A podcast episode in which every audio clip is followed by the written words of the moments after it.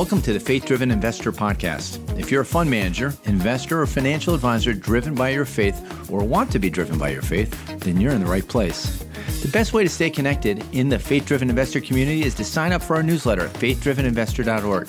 This podcast doesn't exist without you, our community. One of the things we've heard the community ask us for is help in finding great deals to invest in. And so we've launched Marketplace. It's a new platform of funds and direct deals. Everything from private equity and real estate funds to ETFs. From philanthropic to market rate deals spanning the US and emerging markets. Check it out at faithdriveninvestor.org forward slash marketplace. While you're there, please send us any thoughts you have about how this podcast might better serve you or any questions you have about being a faith driven investor. All opinions expressed on this podcast, including the team and guests, are solely their opinions. Host and guest may maintain positions in the companies and securities discussed. This podcast is for informational purposes only and should not be relied upon as specific investment advice for any individual or organization. Welcome back, everyone. Tim Keller. Tim is the founding pastor at Redeemer in New York City. He delivered this powerful message at last year's conference. In fact, it is such a compelling message that we wanted to share it with you again without interruption. Tune in now as Tim Keller unpacks the hidden truth of identity formation, its habits, and its rituals in both the Western and greater world. Tim shares with us the cultural problems of both traditional, your community defines you, and modern, you define you, identity formation, and shows why the gospel is the only solution to living an authentic, impactful life.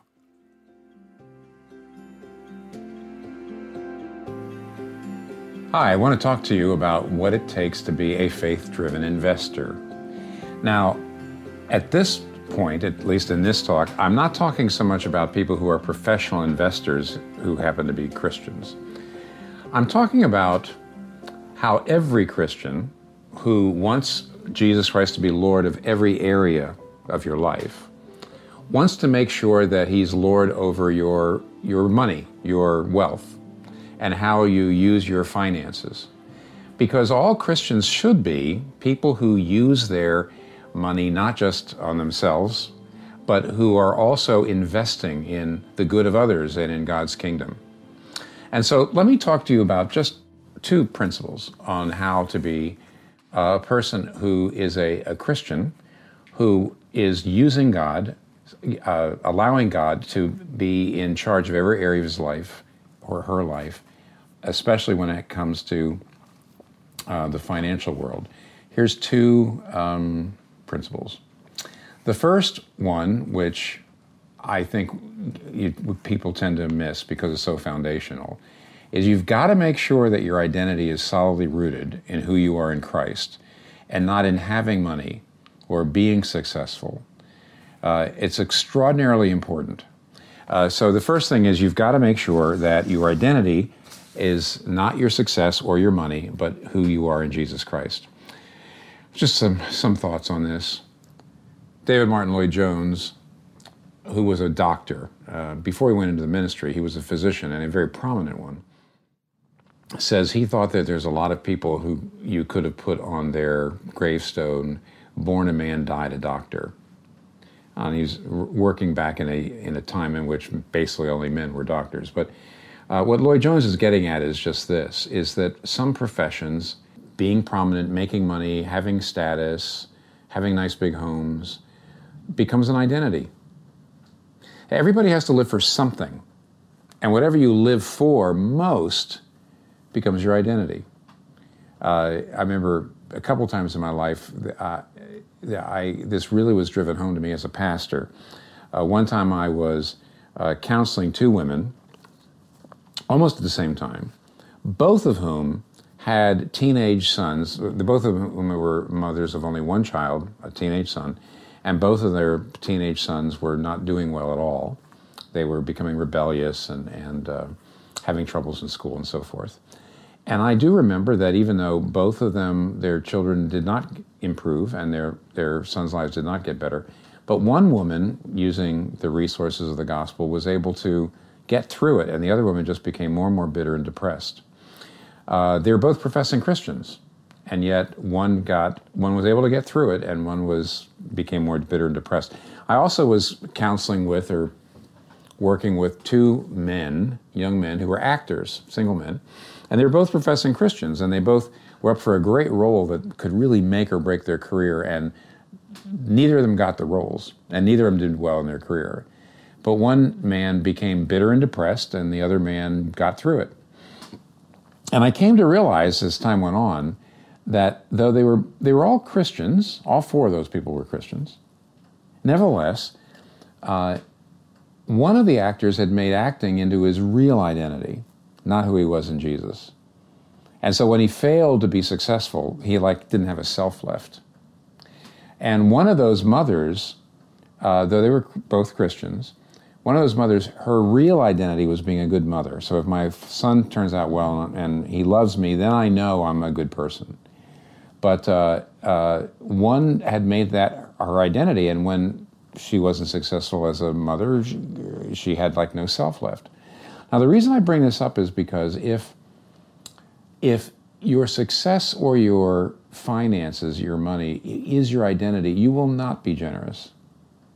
You will not be able to give it away as radically, as strategically as you should you will tend to either not give enough away or you will tend to give it away and um, do it in such a way that you get a lot of um, uh, esteem. And you really will not be thinking about how do I invest this money in the good of others? How do I invest this money in the good of God's kingdom? You'll really be, it, it's, it really becomes you rather than something you can give to other people. And so, uh, Luke chapter 10, there's a great place where um, the uh, disciples are sent out to uh, heal and cast out demons. And they come back and they're really excited. This is Luke chapter 10. And they said, Wow, God, sort of like that. Wow, Lord Jesus. Uh, even the demons are subject to our name. We, we have all this power. And Jesus says to them, This is the old King James Version Rejoice not that the demons are subject to your name, but rejoice that your names are written in heaven. And what he's actually saying is you're getting too you're you're getting too much identity out of your ministry success. Your identity ought to be rooted in the fact that your names are already written in heaven. You're already saved. You're citizens of heaven. You're loved in Jesus Christ. That is the real thing that you should be rejoicing in. A, an identity that's received, not achieved. And so, first of all, you will never be a faith driven investor unless you are willing to recognize that you must make sure your identity is in who Jesus is uh, and who you are in Jesus Christ rather than in your your financial success or your business success or the money you have or your possessions. Now the second thing is going to be even more practical. That's a little more basic. The most practical thing is you have to make sure you are, secondly, you are investing in line with the work of the Holy Spirit in your life. Now, what people are constantly asking me is, how do I let the Holy Spirit guide me uh, so I know where I should invest my money, which is another way of putting where I should give my money, where I should do philanthropy, for example, or where I should invest in a way that I know is going to do really good in the world.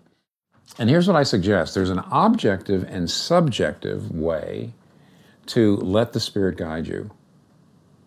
Now, here's what I mean by objective the objective way is you want to put your money or give your money to uh, some ministry organization that is meeting an important need very well. It's meeting an important need very well.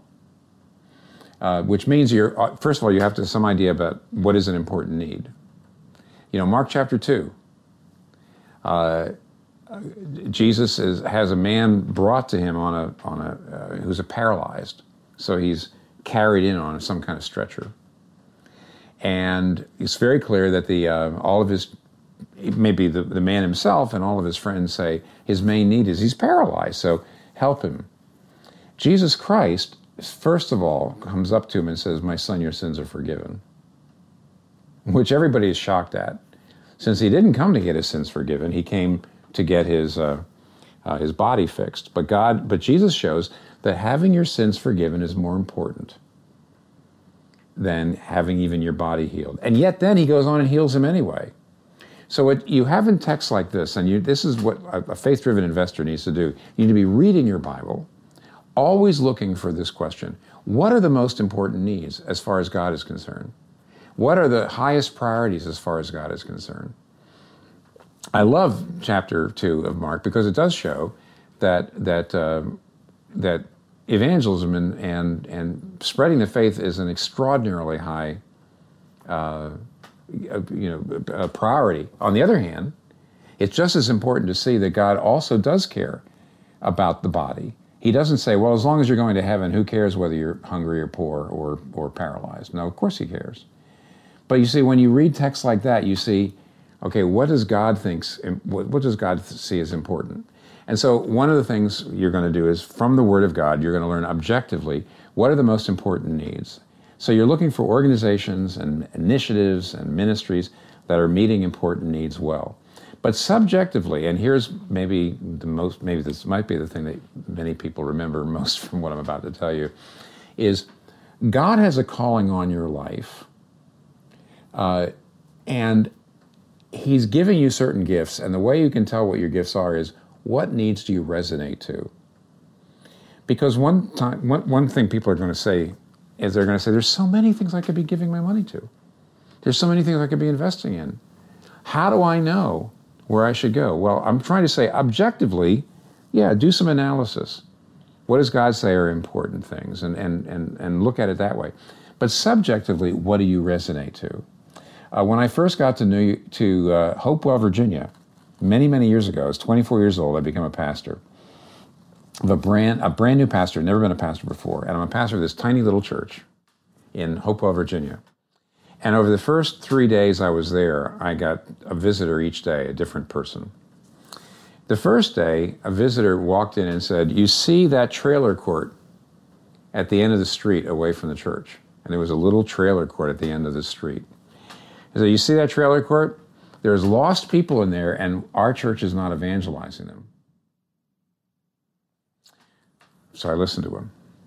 The next day, somebody came in, a different person, and walked in the door and said, You see that trailer court down at the end of the street? I said, Yes, I do. I said, You realize there's poor people in there. There's people who just can hardly, you know, they don't have enough food to even practically eat. And we really need to go down there and we need to find out ways in which we can help them. Help them get jobs, help them, uh, you know, support their children, uh, uh, help them with job training and things like that. We really need to help them because they're poor. The third day, somebody walked in the door and said to me, "Do you see that? Uh, do you see that uh, trailer court down at the, at the end of the street?" And I said, "Yes, I absolutely, definitely do see that trailer court." And they said, "Well, you know what? Uh, over the years, we've tried so much to have an outreach that, to that, that trailer court. We've tried to evangelize them, we've tried to help them because there's so many poor people there. But the trouble is, this church is just not administratively very smart. Nobody knows how to get things done. They have good intentions and they sit down and they say, We're going to do this and that, and nothing ever happens because our biggest need is we, we just need uh, you know better management here in this church. And I realized suddenly that here was three people that walked in the door. They looked at the trailer court, but because of their gifts, one of those people had a gift of evangelism, one of those people had a gift of mercy and justice and caring for the poor, and one of them had an administrative gift. And because of their gifts, they actually saw the need somewhat differently, which was great. By the way, all working together, da ah, you could really reach the trailer court but only working together. But it was how do you know what those person's gifts were? I knew immediately because it was what they noticed, what what they resonated to, what what gave them a certain passion. And that's what you need. There's nothing wrong with all these different great possibilities, but some of them you resonate to, some of them that you, you feel burdened for. That's the Holy Spirit leading you through your gifts and through your calling. Now, to really do this well, you need to take time, you need to pray, you need to journal, you need to talk to a lot of other people. But get your identity straight, or none of this is going to work. Objectively, ask what is the Holy Spirit doing in this world? And subjectively, what is the Holy Spirit leading me to do in this world? And you will be a spirit led, um, faith filled investor.